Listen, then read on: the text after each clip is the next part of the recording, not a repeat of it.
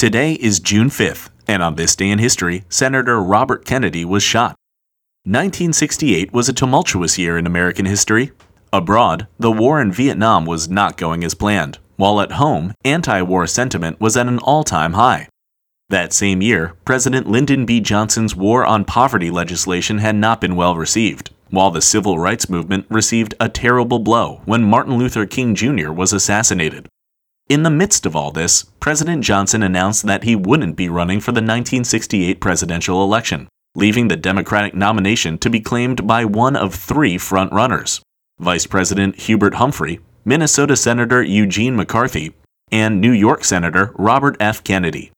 Kennedy was well known for his long term endorsement of the civil rights movement, as well as his advocacy for social justice and his support of Israel, specifically during the Six Day War just a year earlier. In fact, it was for exactly that reason that Sirhan Sirhan, a 24 year old Palestinian man born in Jerusalem, shot Kennedy three times on June 5, 1968, the one year anniversary of the Six Day War. Sirhan was waiting for Kennedy after a campaign celebration following victories in the California and South Dakota primaries. And 26 hours after he was shot, Kennedy passed away. Sirhan received a commuted death sentence and remains in prison to this day while Kennedy was buried near his brother John at Arlington National Cemetery.